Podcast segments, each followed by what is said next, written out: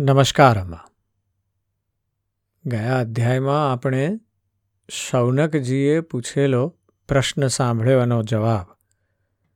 શૌનકજીએ પ્રશ્ન કર્યો હતો સુતજીને, કે સુતજી, વેદવ્યાસજીના શિષ્ય, પૈલ વગેરે મહર્ષિ તો મોટા મહાત્મા હતા. તો એ વેદોના આચાર્ય પણ હતા. પણ એમણે વેદોનું વિભાજન કેમ કર્યું અને કેવી રીતે કર્યું? તેની વાત જણાવો. શૌનકજી અને બીજા ઋષિઓ પણ ખૂબ મહાન આત્માઓ છે. ઋષિઓ છે. છતાંય એમણે સુતજીને પ્રશ્ન એટલા માટે કર્યો છે, કારણ કે આપણે યાદ રાખવાનું છે કે ચાર જે વેદ છે, એના સિવાય ઇતિહાસને આપણા શાસ્ત્રો પાંચમો વેદ ગણે છે. અને સુતજી એ ઇતિહાસકાર છે. એટલે એ પાંચમા વેદના જ્ઞાની છે. ઇતિહાસના જ્ઞાની છે. એટલે શૌનકજીએ એમને પ્રશ્ન પૂછ્યો છે. અને પછી એના જવાબમાં આપણે સુતજીએ આપણને બહુ સુંદર રીતે કહ્યું કે પહેલાં બ્રહ્માજીએ જ્યારે જ્ઞાન પ્રાપ્ત કરવા માટે એકાગ્રચિત્ત થયા, ત્યારે તેમને અનાહત નાદનો અનુભવ થયો. એમાંથી એ અનાહત નાદમાંથી ઓમકાર પ્રગટ થયો. અને ઓમકારનાથી ધીમે ધીમે સઘળા વેદરૂપી વાણી જે પ્રગટ થઈ, એ બ્રહ્માજીએ એમના પુત્ર બ્રહ્મર્ષિ મરીચી વગેરેને સંભળાવી અને એમને અધ્યયન કરાવીને નિપુણ કરી દીધા. ત્યારબાદ એ પુત્રોના શિષ્યોએ તેનું જ્ઞાન ગ્રહણ કર્યું અને પછી એમાંથી ધીમે ધીમે એ શક્તિઓને, એ તત્વોને વિભાજિત કરવામાં આવી. દરેક શિષ્ય એક ચોક્કસ પ્રકારની શ્રુતિ તરફ પોતે વિદ્વાન બનતા ગયા અને એ પ્રમાણે દરેકને નવું નવું કંઈક મળતું ગયું. એ જે જ્ઞાન એકઠું થયું. તેનાથી આપણું બધાનું જ્ઞાન ખૂબ વધ્યું છે. અને જ્ઞાન વધતું ચાલ્યું એટલે એના માટેની જે કોમ્પિટિશન છે, એ પણ વધી. અને એના માટે આપણે વૈષમ્યપાયન ઋષિ અને એમના શિષ્યો ચરકાદ્રવ્ય અને યાજ્ઞવલ્કલજીની વાત સાંભળી. જ્યારે વૈષમ્પાયનજીએ યાજ્ઞવલ્કલજીને કહી દીધું કે તમે અહીંથી ચાલ્યા જાઓ અને તમે જે જ્ઞાન મેળવ્યું છે મારી પાસે યજુર્વેદનું, એને બધું વમન કરી નાખો. એટલે યાજ્ઞવલ્કલજીએ જ્ઞાનની ઉલટી કરી દીધી. અને એ જ્ઞાનને બીજાએ જે હતા મુનિઓ ત્યાં, એમણે તેતરનું રૂપ લઈને એ સંહિતાનું ગ્રહણ કર્યું, એટલે એ તૈતરીય શાખા બની. પણ યાજ્ઞવલ્કલજી એનાથી ખુશ નહોતા. એમણે ભગવાન સૂર્યને પ્રાર્થના કરી અને કહ્યું કે, મને તમે એવા પ્રકારની શ્રુતિઓ સમજાવો કે જે હજી કોઈને પ્રાપ્ત ન થઈ હોય.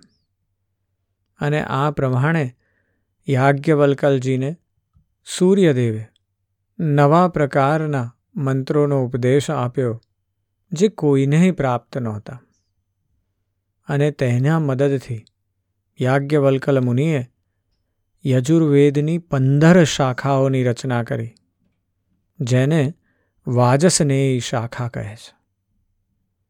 અને ત્યાં પણ મહાન, પ્રકાંડ પંડિતો અને મુનિઓ એમાંથી ઉદ્ભવ થયા. આ પ્રમાણે આપણે યજુર્વેદ અને સામવેદનો વિસ્તાર વિશે સાંભળ્યું છે. આજના અધ્યાયમાં આપણે અથર્વવેદની શાખાઓ અને પુરાણોના લક્ષણો વિશે સાંભળવું છે. સુતજી કહે છે, શૌનકાદી ઋષિઓ, હું કહી ચૂક્યો છું કે અથર્વવેદના જ્ઞાતા સુમંતુ મુનિ હતા. તેમણે પોતાની સંહિતા, પોતાના પ્રિય શિષ્ય કબંધને ભણાવી. કબંધે તે સંહિતાના બે ભાગ કરીને, પથ્ય અને વેદ દર્શને ભણાવી. વેદ દર્શના ચાર શિષ્ય હતા. શૌકલાયની, બ્રહ્મબલી મોદોષ અને પિપ્પલાયની. હવે પથ્યજીના શિષ્યોના નામ કહું છું. શૌનકજી પથ્યજીના ત્રણ શિષ્ય હતા. કુમુદ, શુનક અને અથર્વવેતા, જાજલી.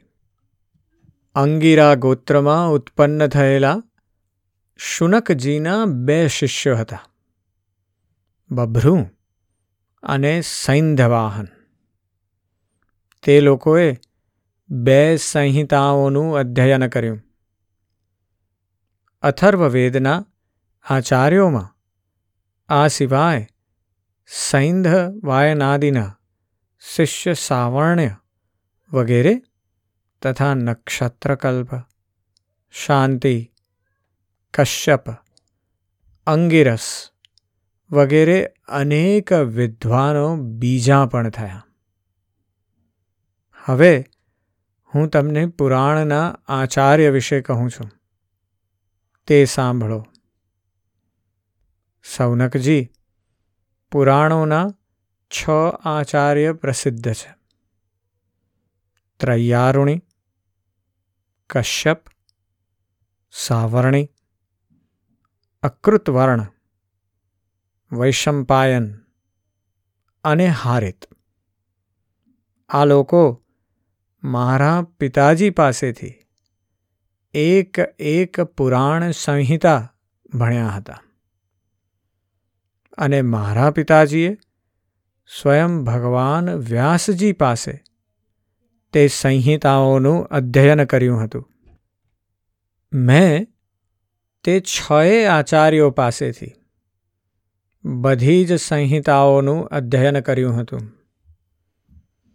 તે છ સંહિતાઓ સિવાય બીજી પણ ચાર મૂળ સંહિતાઓ હતી. તેમનું પણ કશ્યપ, સાવરણી, પરશુરામજીના શિષ્ય અકૃતવર્ણ અને તે બધાની સાથે મેં વ્યાસજીના શિષ્ય શ્રી રોમહર્ષણજી પાસેથી, જે મારા પિતા હતા, એનું અધ્યયન કર્યું હતું. શૌનકજી મહર્ષિઓએ વેદ અને શાસ્ત્રો પ્રમાણે પુરાણોના લક્ષણ કહ્યા છે. હવે તમે સાવધાન થઈને તેનું વર્ણન સાંભળો. શૌનકજી પુરાણોના પારદર્શી વિદ્વાનો કહે છે કે પુરાણોના દસ લક્ષણ છે.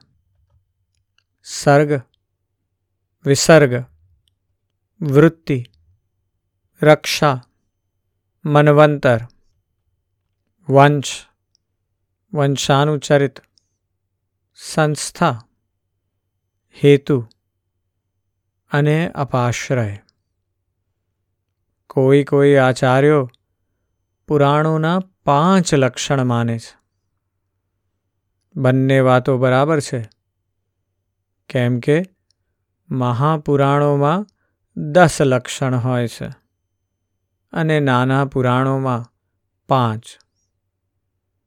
વિસ્તાર કરીને દસ કહે છે અને સંક્ષેપ કરીને પાંચ. હવે તેમના લક્ષણ સાંભળો. જ્યારે મૂળ પ્રકૃતિના ગુણો વિકાર પામવાથી મહતત્વ ઉત્પન્ન થાય છે. મહતત્વથી, તામસ, રાજસ અને સાત્વિક ત્રણ પ્રકારનો અહંકાર તેમજ તે અહંકારથી શબ્દાદિ પાંચ તન્માત્રાઓ, ઇન્દ્રિયો અને વિષયોની ઉત્પત્તિ થાય છે. આ જ ઉત્પત્તિ ક્રમનું નામ સર્ગ છે. પરમેશ્વરના અનુગ્રહથી સૃષ્ટિનું સામર્થ્ય પ્રાપ્ત કરીને મહતત્વ વગેરે પૂર્વકર્મો અનુસાર, એટલે કે ભલી બુરી વાસનાઓથી, એક બીજમાંથી જેમ બીજું ઉત્પન્ન થાય છે, તેમ પ્રવાહ રૂપે થયેલા ચરાચર, સ્થાવર જંગમ, પ્રાણી સમુદાયની સૃષ્ટિને વિસર્ગ કહે છે ચર પ્રાણીઓ, એટલે કે શરીરથી હલનચલન કરવાવાળા પ્રાણીઓના શરીર પોષણ, એટલે કે વૃત્તિનું સાધન, સર્વસાધારણ રીતે તો જડ પદાર્થો માનવામાં આવ્યા છે. જેમાં અનાજ, ફળ, ફૂલનો સમાવેશ થાય છે. આ ઉપરાંત ચર પ્રાણીઓના દૂધ વગેરે પણ. મનુષ્યએ કેટલાક તો સ્વભાવવશ કામના અનુસાર નક્કી કરી લીધા છે અને કેટલાક શાસ્ત્ર અનુસાર છે. ભગવાન દરેક યુગમાં પશુ પક્ષી, મનુષ્ય, ઋષિ, દેવતા વગેરેના રૂપમાં અવતાર ગ્રહણ કરીને અનેક લીલાઓ કરે છે.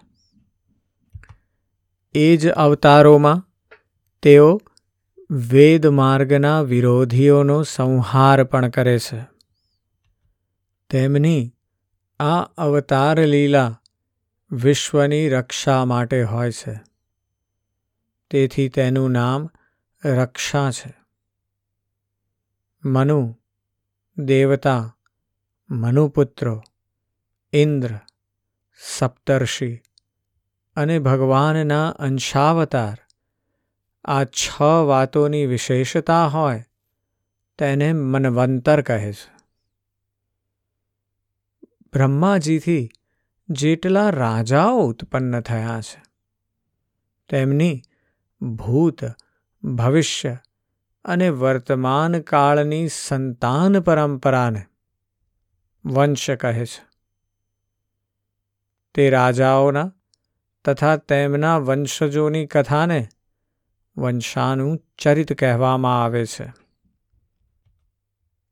આ વિશ્વ બ્રહ્માંડનો સ્વાભાવિક જ પ્રલય થઈ જાય છે.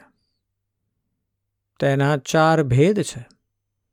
નૈમિત્તિક, પ્રાકૃતિક, નિત્ય અને આંત્યિક. આ ચાર પ્રકારનો પ્રલય થાય છે. તત્વજ્ઞ વિજ્ઞાનો એને જ સંસ્થા કહે છે. પુરાણોના લક્ષણમાં હેતુ નામથી જેનો વ્યવહાર થાય છે તે જીવ જ છે. કારણ કે વાસ્તવમાં તે જ સર્ગ વિસર્ગ વગેરેનો હેતુ છે અને અવિદ્યાવશ અનેક પ્રકારના કર્મોમાં તે ફસાઈ ગયો છે.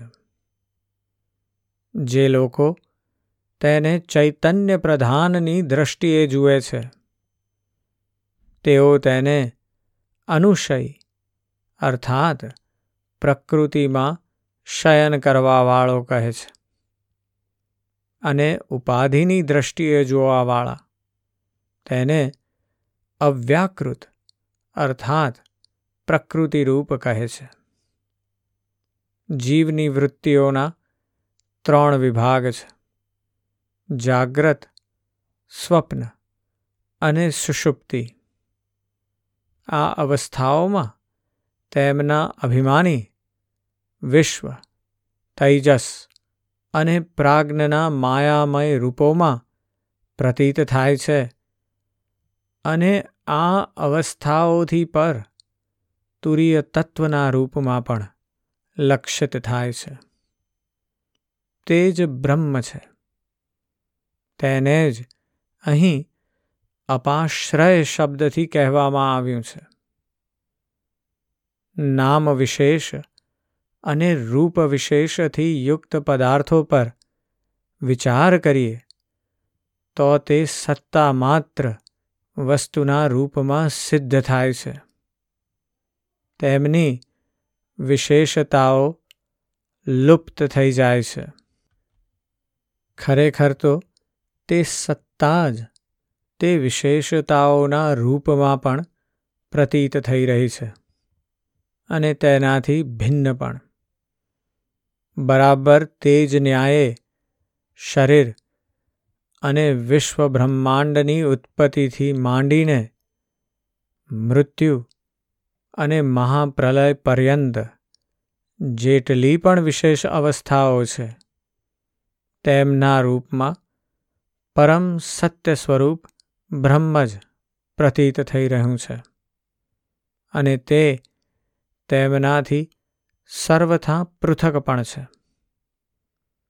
આ જ વાક્ય ભેદથી અધિષ્ઠાન અને સાક્ષી રૂપે બ્રહ્મ જ સર્વનું આશ્રય તત્વ છે.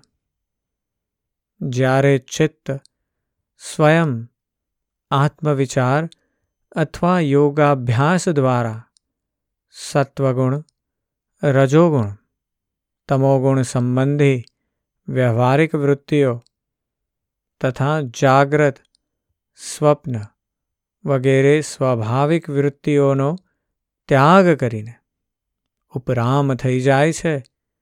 ત્યારે શાંત વૃત્તિમાં તત્વવસી વગેરે મહાવાક્યો દ્વારા આત્મજ્ઞાનનો ઉદય થાય છે તે સમયે આત્મજ્ઞાની પુરુષ અવિદ્યાજનિત કર્મવાસના અને કર્મ પ્રવૃત્તિઓથી નિવૃત્ત થઈ જાય છે શૌનકાદી ઋષિઓ પુરાતત્વવેતા ઐતિહાસિક વિદ્વાનોએ આ જ લક્ષણો દ્વારા પુરાણોની આ પ્રમાણે ઓળખ બતાવી છે. આવા લક્ષણોથી યુક્ત નાના મોટા અઢાર પુરાણ છે. તેમના નામ આ પ્રમાણે છે. બ્રહ્મપુરાણ, પદ્મપુરાણ, વિષ્ણુપુરાણ, શિવપુરાણ લિંગ પુરાણ ગરુડ પુરાણ, નારદ પુરાણ, ભાગવત પુરાણ, અગ્નિ પુરાણ, સ્કંદ પુરાણ, ભવિષ્ય પુરાણ, બ્રહ્મવૈવર્ત પુરાણ માર્કેંડ પુરાણ, વામન પુરાણ, વરાહ પુરાણ, મત્સ્ય પુરાણ, કુર્મ પુરાણ અને બ્રહ્માંડ પુરાણ. શૌનકજી વ્યાસજીની શિષ્ય પરંપરાએ જે પ્રમાણે વેદ સંહિતા અને પુરાણ સંહિતાઓનું અધ્યયન અધ્યાપન વિભાજન વગેરે કર્યું તે મેં તમને કહી સંભળાવ્યું આ પ્રસંગને સાંભળનાર અને વાંચનારના બ્રહ્મ તેજની અભિવૃદ્ધિ થાય છે ગયા અધ્યાયમાં આપણે ઋગ્વેદ, સામવેદ અને યજુર્વેદ વિશે સાંભળ્યું હતું. આ અધ્યાયમાં આપણે અથર્વવેદની શાખાઓ વિશે સાંભળ્યું અને પુરાણોના દસ લક્ષણ વિશે સાંભળ્યું. બીજું, સૂતજીએ આપણને અઢાર પુરાણો વિશે પણ જણાવ્યું છે. વાત એમ છે કે પુરાણો માત્ર સાંભળવા માટે નથી, મનન કરવા માટે છે.